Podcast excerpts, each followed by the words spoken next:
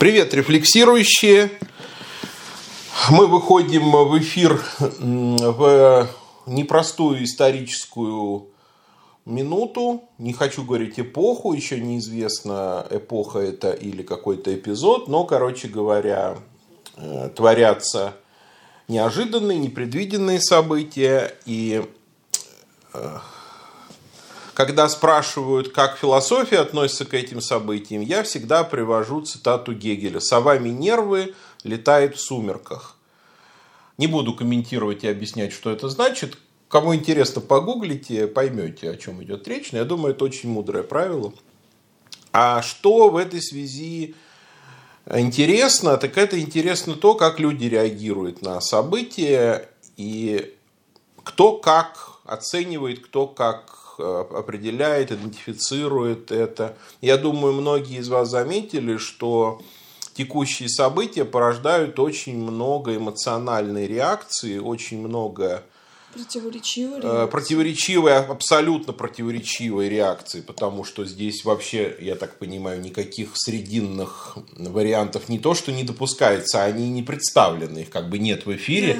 Да, нет, во, вообще не существует того, кто бы сказал с одной стороны А, с другой стороны Б. Нет, такого нету, это понятно. И в данном случае мы не э, критикуем это, это естественно, что много эмоций, что эти эмоции крайне радикальные. Но а, помимо эмоций, всегда полезно включать рациональное мышление, и поэтому мы попробуем обсудить то, какие рациональные э, способности человека могут быть ему полезны вообще вот в подобного рода экстремальных обстоятельствах, касающихся либо лично его, либо даже не касающихся лично, но касающихся его социально.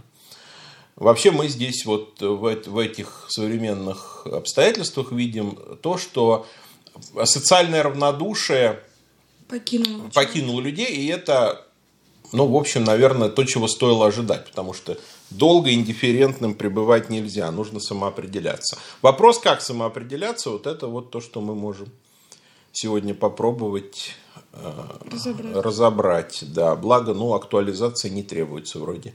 Она очевидна и не, незачем специально объяснять, почему это важно. И почему важно сохранять более или менее здравую, трезвую голову, ну, понятно, для, для того человека, кто вовлечен, это важно, чтобы принять правильное решение. Для того, кто не вовлечен, это важно, чтобы не потерять свою текущую жизнь и не обнаружить, что она там, за неделю или за две, пока голова была отключена, превратилась черт знает во что.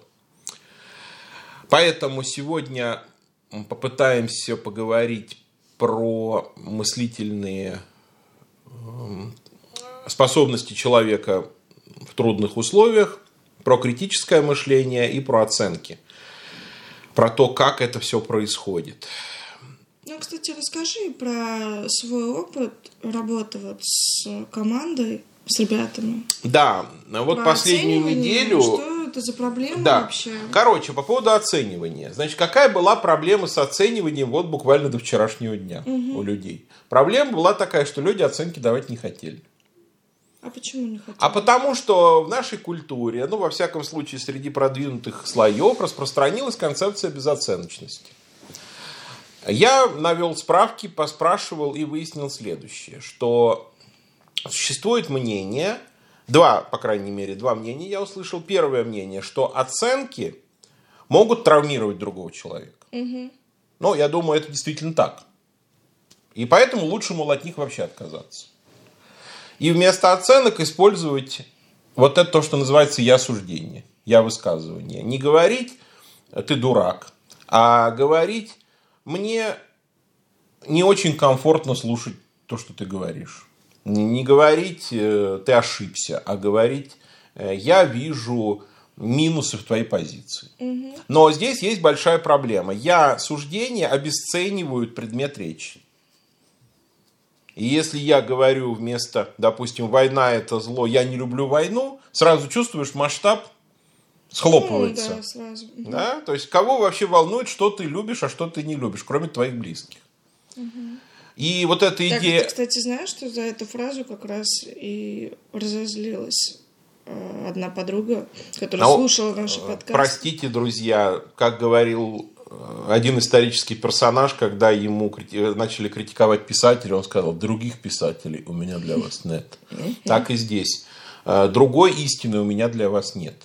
Но индивидуальная любовь или не любовь э, м, и э, вообще любое индивидуальное отношение э, мало стоит. Почему оценка много стоит? Потому что оценка это не индивидуальное, а социальное отношение. Потому что когда она я говорю... на Да, уровень. когда я говорю это зло, э, я подразумеваю, что есть какие-то ценности, которым это противоречит. А ценности всегда объективны.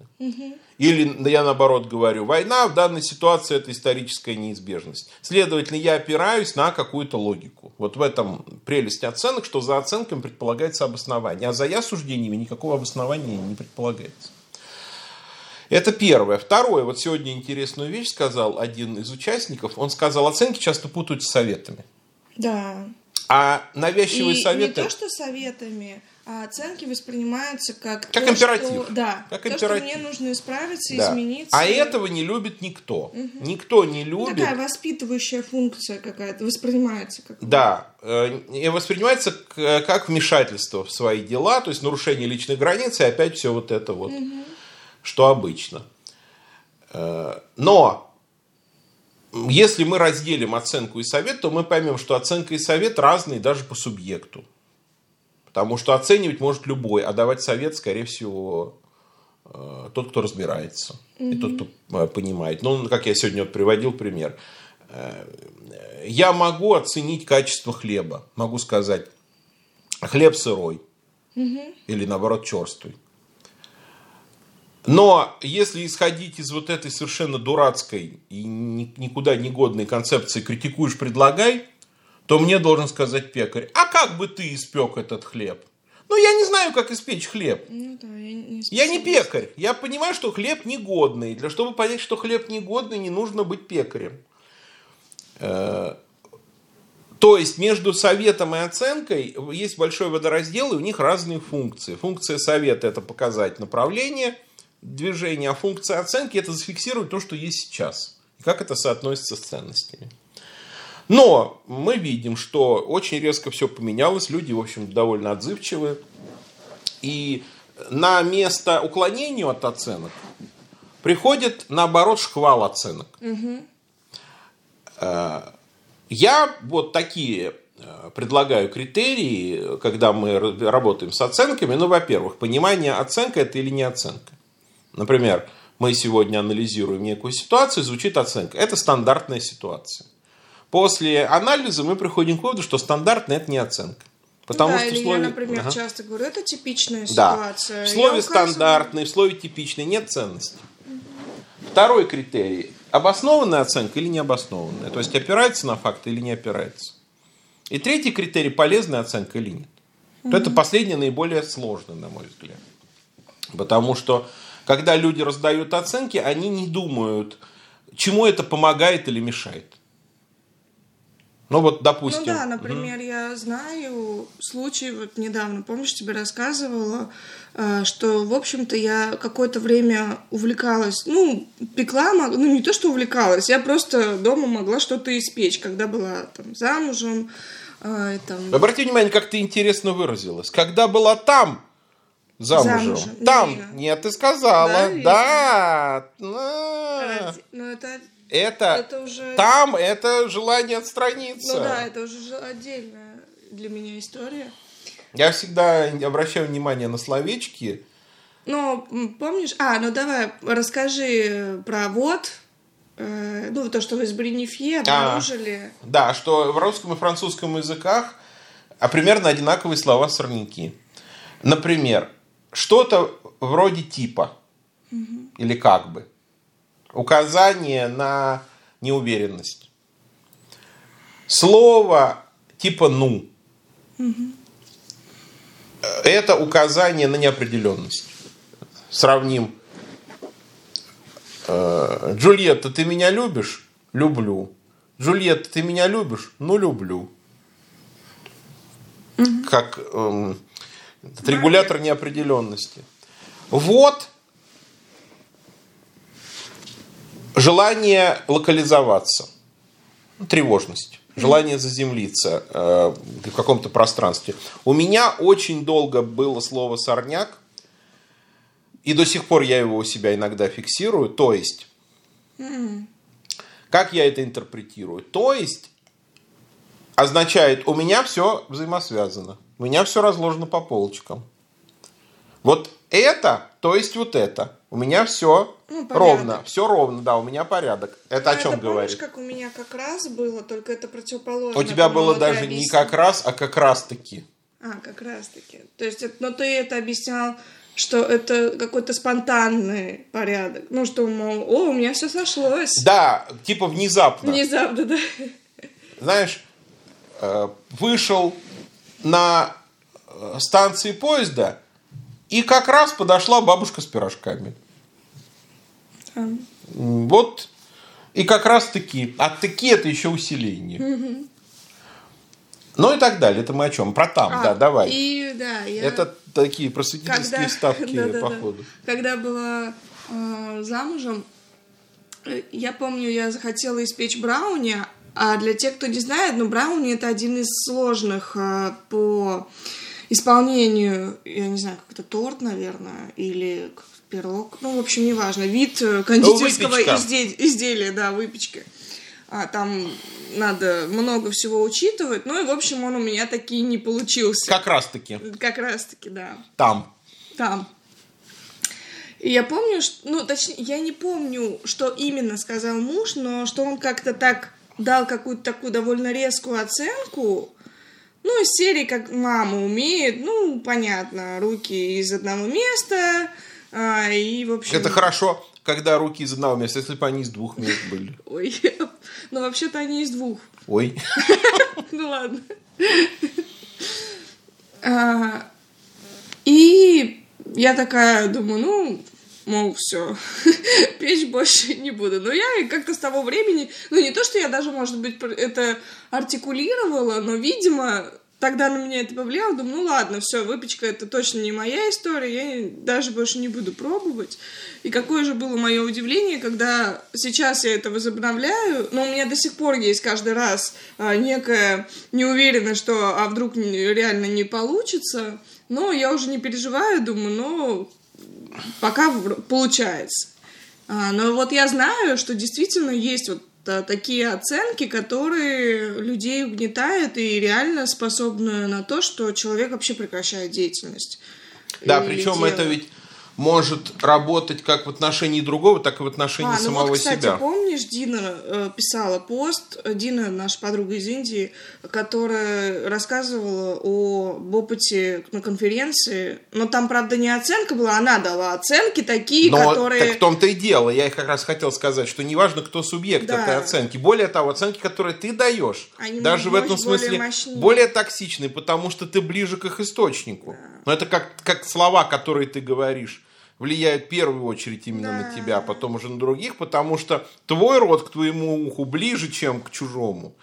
Ну, то есть, если вы сами про себя решили, например, это дело гиблое, или это туфта, или это плохо, или за это лучше не браться, то все, ну, может такое произойти с какой-то высокой вероятностью, что вы этим больше и не сможете заниматься. Ну вот я могу попробовать обосновать, почему э, не судите, да не судимы будете. А, Почему ну, лучше не осуждать. рассказывал, да, что если ты думаешь, что твой собеседник козел, ну, сложно Да. с ним коммуницировать. Вот почему нельзя осуждать, понимаете? Нельзя осуждать других не потому, что они, не потому, что они, что-то. они там всегда правы, или не потому, что они безгрешны. Да, они, скорее всего, грешны все, без исключения. И если у вас есть искушение кого-то осудить, ну, вероятно, есть на то какие-то основания. Но лучше этого не делать не потому, что у этого нет основания, а потому что это не полезно. От этого никогда нет пользы. Ну, опять же, с точки зрения диалога, если или интеллектуальной деятельности, Да не только интеллектуальной, любой социальной Ну, деятельности. социальной, да. Потому что социальная деятельность устроена так. Я уже, по-моему, это говорил, но не грех повторить. Э, суть социальности в том, что ты никогда не знаешь, с каким человеком и какие отношения тебя будут связаны А, завтра. да, расскажи про свой опыт адвокатуры. Или помнишь, ты рассказывал, что почему ты не, э, ну, по сути, бросил практику именно такую э, за- защищать, потому что Ты меня там- пугаешь, я не мог ее бросить, потому что я никогда ее не Ну, занимался. в смысле, да, что ты не приступал к ней. Ну, это согласись, что не приступать и бросить, это немножко разные вещи. Ну, Я просто помню, ты рассказывал, что ты э, был там в виде адвоката, по-моему, э, или наоборот. э, ну, в общем, ты, поним... ты сформулировал про себя, что ты сейчас этого человека, например, топишь, ну или как это называется, обвиняешь, Я не очень вообще понимаю, про что, поэтому ты лучше рассказывай. обвиняешь, а потом на следующий, там через какое-то время тебе с ним, он тебе нужен. И, ну, тебя это э, смешало. Это очень, это очень красивая история, я полностью с ней согласен. Единственное, что у меня этого не было, но Ну, я не помню. Ну, я помню, что ты рассказывал. общий вывод, да, общий вывод именно такой. Я мог, допустим, это мысленно А, провести смоделировать, но я никогда ни- никого не защищал, никого не обвинял. Э, Да, э, но как раз в суде с этим проще, потому что это игра.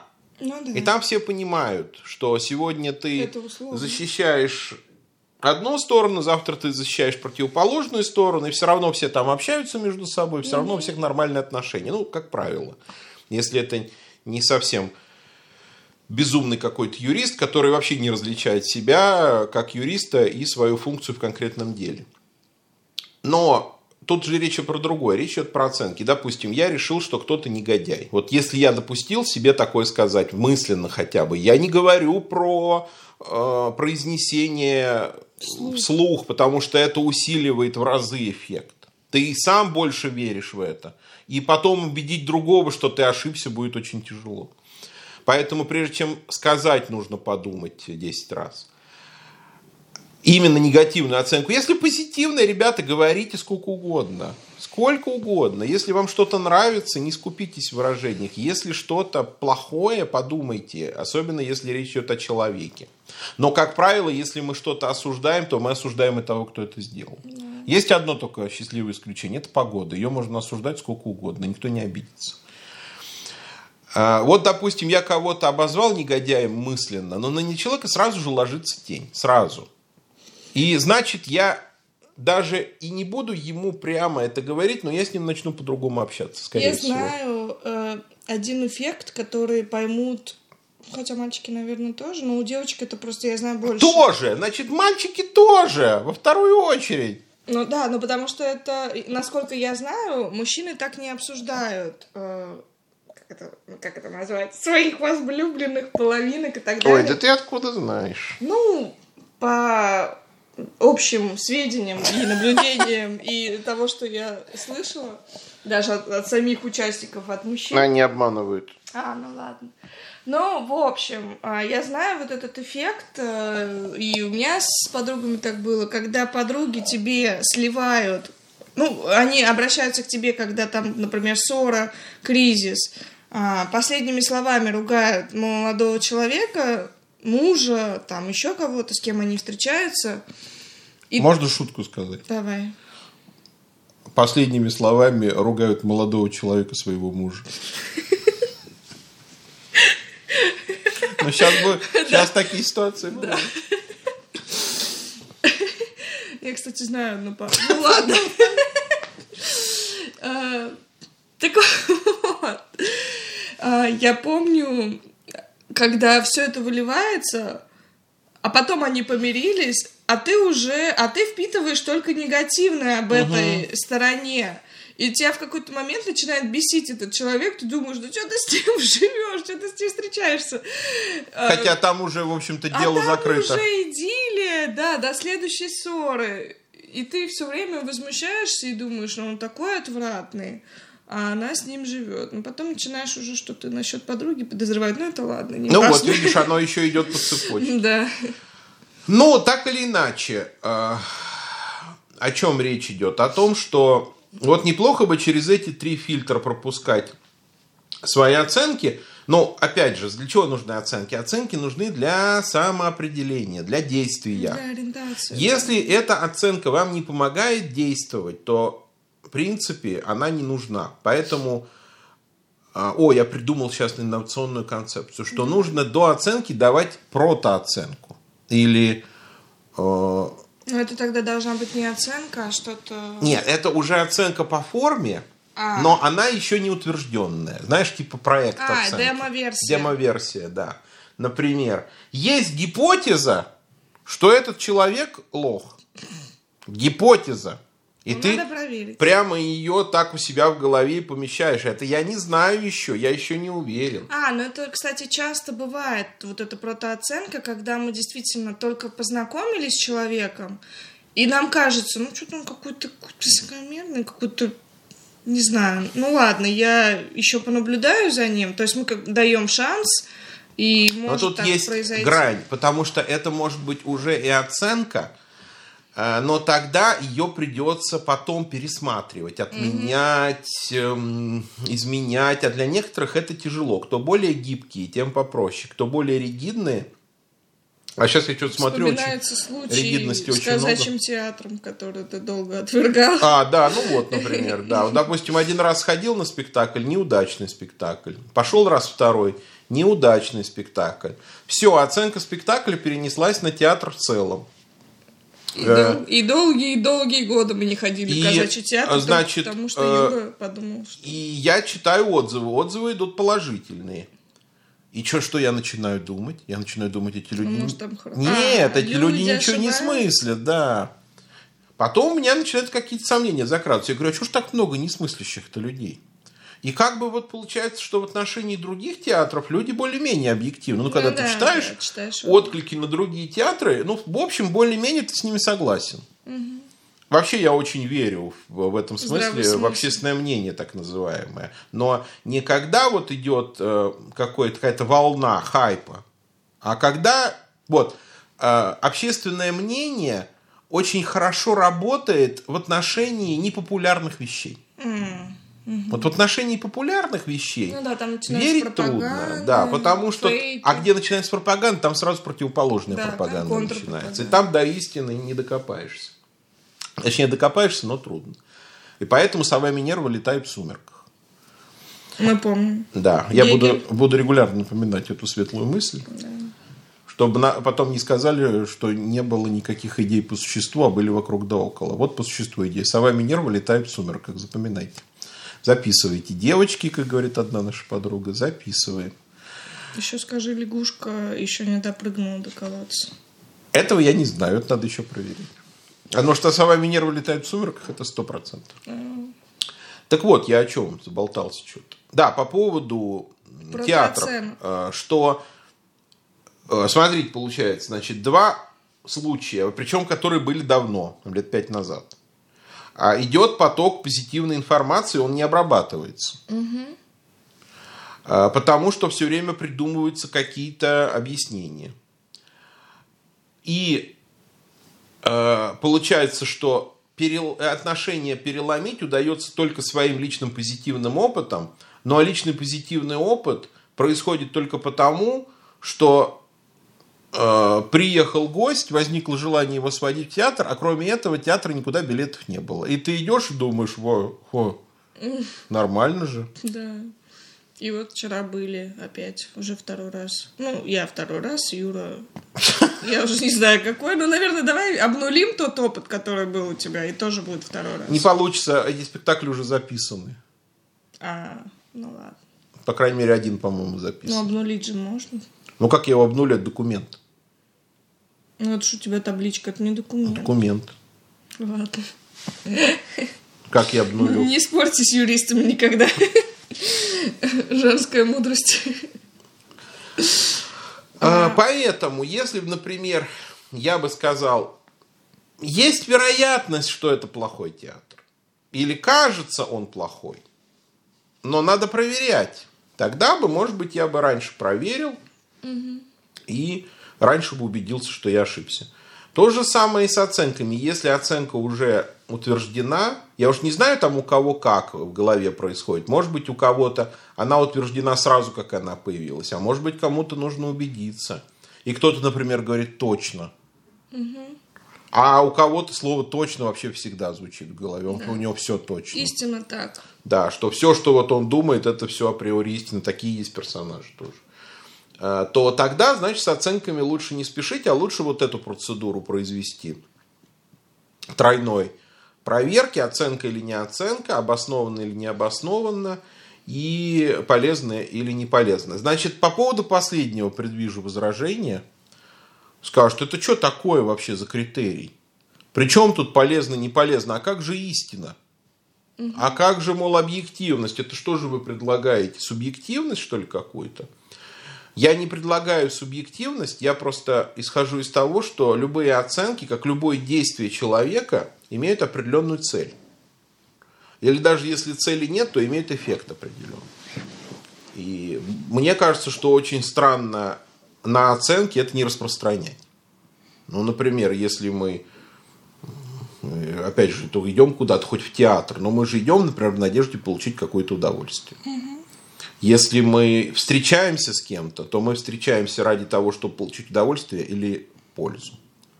Но назначать, допустим, встречи кому попало, и потом э, разочаровываться и жаловаться, что зря время потерял, это странно. То же самое с оценками. Раздавать оценки э, э, чему угодно без какой-либо прагматики, то есть если это не может повлиять на мое решение какое-либо. Если может, то другой разговор. Но оно же себе ответить, а на какое мое решение это может повлиять? Знаешь, как вот тоже э, есть такие э, люди, которые, там, например, смотрят на других и осуждают их внешний вид и говорят, ой, смотри, какая пошла, какая, мол, у нее куля на голове. Э, Вот зачем это вот люди таким цветом красятся ужасным, каким-то фиолетовым. Ну, знаешь, вот есть там экстравагантные всякие дамы, которые красят там зелеными, фиолетовыми цветами. И не только старые, и молодые точно так же красятся, кстати. Но просто когда эм, э, там молодая девушка покрасила голову в зеленый цвет или в какой-нибудь там серо-буро-малиновый, как сейчас многие ходят, говорят, ну это, мол, молодая дура. А если пожилая, говорят, ну это старая, Старая, дура. да. Вот. Вопрос, а зачем это вот делать? Зачем оценивать то, как другой человек выглядит? Я Но что... они на- же тоже хотят эстетическую как-то сориентироваться. А зачем? Красиво это для них или некрасиво. Ну а какая, и как- какая разница? Вот прошел по Но я улице думаю, человек. что итоговая разница в том, ну, они это произносят, и это и становится предметом общения. В итоге, какую бы оценку на самом деле человек не высказал, он хочет общаться. А, ну, хочет, он хочет. Вопрос только в том, а собеседник готов поддержать? Не, если вы два эксперта по эстетике, и вы начинаете взвешивать цветовую гамму и так Не, далее. ну тогда там же еще есть. Есть, ну, например, если это близкий тебе говорит, как мне мама, например, часто, ой, что ты раздобрела. Ну, это, это в негативном смысле для нее, потому что...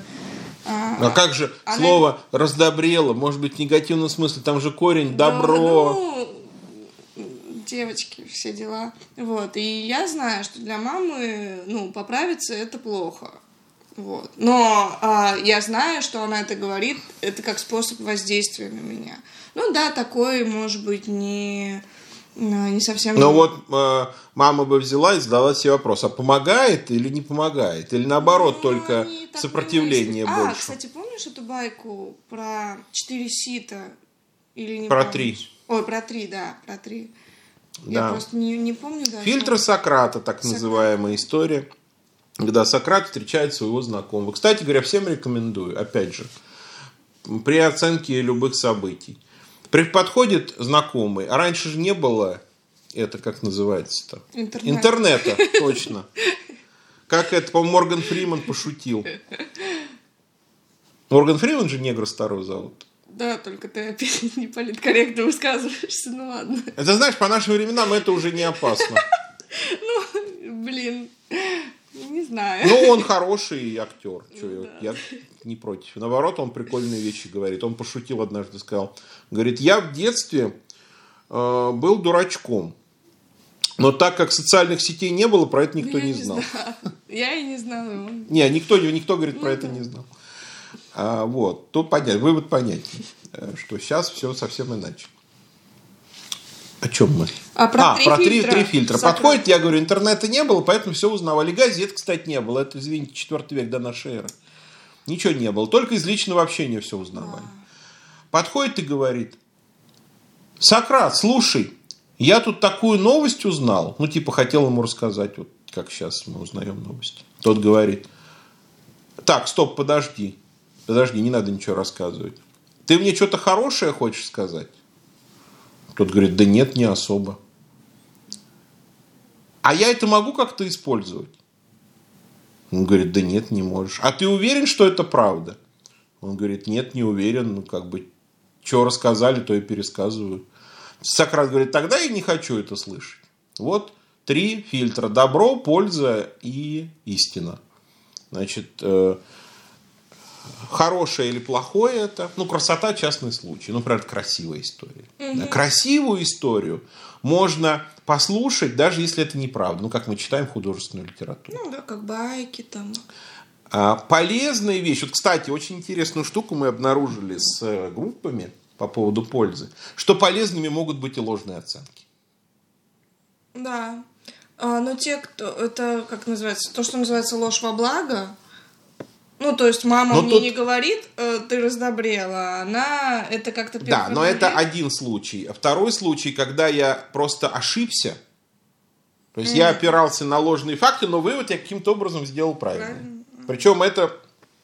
Вот мы два таких даже случая в дискуссии обнаружили, что, допустим, э, я говорю, э, этот человек ведет себя противоречиво, лучше с ним дела не иметь. Начинаем проверять, оказывается, противоречия никакого нету. Но дело действительно лучше не иметь, но по другим Основание. основаниям. Ну, то есть интуитивно человек Ну да, вывод кстати. сделал правильный, Но основание, может, с концептуализацией основание неправильное, да, потому что, ну, там взял первую попавшуюся э, фактическую какую-то основу, подложил. Вот. И получается, что, да, вот истинная и польза, как два разных критерия. Например, полезное и неистинное, в принципе, все равно годится. Ну, например, вот опять я к своей идее. Если я о каком-то думаю хорошо, но я думаю о нем неправильно, то это полезно. Если Потому я смогу с ним общаться. я смогу с ним общаться, да. Вот сложности у меня по поводу истинного неполезного. Но я все-таки склоняюсь к тому, что истинное неполезное тоже нужно. А почему? Ну, может быть, это как некая модель, как некий образец. Он может быть истинным, но не совсем полезным. Ну, например, есть какое-то должное. Мы понимаем, что это ну, как бы недостижимо, скорее всего. Но мы понимаем, что это истина. И это какая-то такая ориентирующая история. Да. Ну, или как, например, материал. Скажем, у меня есть какая-то истина. Пользы сейчас от нее нету. Но это не значит, что ее завтра не будет. А что хорошо в истине? Ребята, я вам скажу. В истине хорошо ее постоянство. Истина не меняется. Да, стабильность. И э, а может меняться сама реальность, и истина может устаревать, и тогда она больше не истина. Но уж если она истина, то она стабильна. Она может там относиться к прошлому уже, ну, например, э, сказать там президент США Трамп. Сейчас это вроде не истина. Но президентом США был Трамп, это истина, и эта истина теперь навеки. И никто не сможет сделать так, чтобы он им не был даже в прошлом. А, Поэтому все-таки, наверное, неполезную истину тоже можно как-то признавать, но я бы сказал так, осторожненько.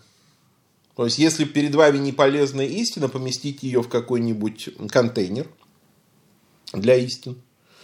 И пусть она отлежится. Как, как вино в погребе. Да. Или, Или- что там, коньяк еще, да, настаивается. Что Да. может быть стих? Есть, что на примете. Недавно ты читал лекцию про Мандельштама. Ну, или, может быть, Пригова. Ну уж Пригова, Пригова всегда легко. Но Пригов, понимаешь, это постмодернист, поэтому, э, по сути, вот чем плох, кстати, постмодернизм, раз уж про это зашла речь, и почему сейчас мы видим вот эту какую-то, ну, такую оценочную катастрофу, на мой взгляд, угу. что э, оценки либо не получаются, либо получаются, ну, в общем, довольно-таки ну, неказистые, да, не, недостаточно обоснованные, недостаточно полезные, а какие-то вот оценки просто пустоту летящие. Неизвестно, что из них вообще следует из этих оценок. Будь то они положительные или отрицательные. Читаешь, думаешь, и что? Предла- предлагать, как раз советовать никто ничего не может. Это хорошо, что не советуют еще. Потому что да, если были бы советы, советы, если были бы еще советы, это было бы еще хуже. А почему постмодернизм плохое влияние оказывает на оценки? Потому что он подтачивает основания. Потому что постмодернизм, как сегодня я э, додумал, кстати, слушал лекцию нашего товарища про постмодернизм в фильме «Бриллиантовая рука». Даркова. Да, довольно-таки неплохая лекция. И вот мне такая посетила мысль, что постмодернизм – это культ неценного. Mm. Да. Все ценное – Почему вот мы это про, про фигуру отца говорим, что фигура отца высмеивается? Потому что фигура отца ценная, следовательно, ее надо задвинуть. Угу. А вытащить надо что-то никакущее. И вот вокруг этого никакущего танцевать... Э, ну да, поэтому в современные фильмы, современные это вот прям буквально, которые 2020-2021, они порой дико скучные, без конфликта. Но это развитие постмодернизма, потому что постмодернизм на чем стоит? На том, что Э, нет ничего определенно ценного. Угу. А есть что-то такое полуценное, как бы недоценное, ну, нормальное, но... Знаешь, как это был? Э, карикатуры были одно время в сети. Партия «Неуверенная Россия», предвыборные плакаты. Такая постная рожа и написано «Будет нормально». Ну, не прям супер. Еда, кое-что из бытовой техники. Вот такие вот лозунги. В принципе, сейчас это очень похоже на то, что да. происходит. Э, и в этом смысле постмодернизм, он людей к отчаянию подталкивает. Угу. Вот это вот, знаешь, такая бодрость. Отсюда, кстати, депрессии. Если раньше депрессии, да. например, были а, как это, проблемы белых, аристократизм и так далее, мол, от скуки, а то сейчас депрессия – это вот как раз от размывания ценности от а, аксиологической проблемы. Да, да, потому что люди не знают, за что зацепиться, не знают, где какая-то твердая основа в жизни.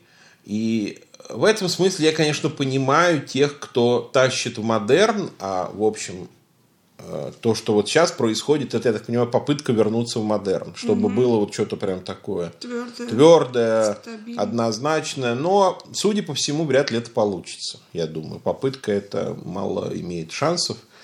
Э, скорее всего, все вернется к, к, исходному положению, довольно, ну, такому хиленькому, вяленькому исходному положению. Знаешь, говорили, когда ковид начался, мир больше не будет прежним. Ну, честно говоря, сейчас вот прошло два года, и не очень видно каких-то глубинных фундаментальных изменений от ковида. Поэтому все попытки что-то придумать такое, чтобы переломить культурную ситуацию, ну, вряд ли они, наверное, будут эффективны. Да, это по поводу стихов. Какие тебе стихи рассказать? Ну, у нас сейчас какая-то пессимистичная нота. Давай, может, более жизнеутверждающее что-то. Ух может ты, быть, какие заказы. А, может быть, э, про оценку, ну, про ценности? Про ценности. Сейчас я вспомню, какие бывают стихи про ценности. В чем убедишь ты стареющих, завтрашний день забывающих, спину на солнышке греющих и о покое взывающих? Но нелегко собеседовать с юными, кто не успел еще. Все на земле унаследовать, капище, игрище, зрелище. истины обнаженные, мысли еще не рожденные, кисти уже погруженные в краски, уже разведенные. Да, сговориться со старыми так же непросто, как с малыми. Движутся старые с малыми, словно музейными залами, глядя в безумной надменности, как на окаменелости, на золотые от спелости ценности современности.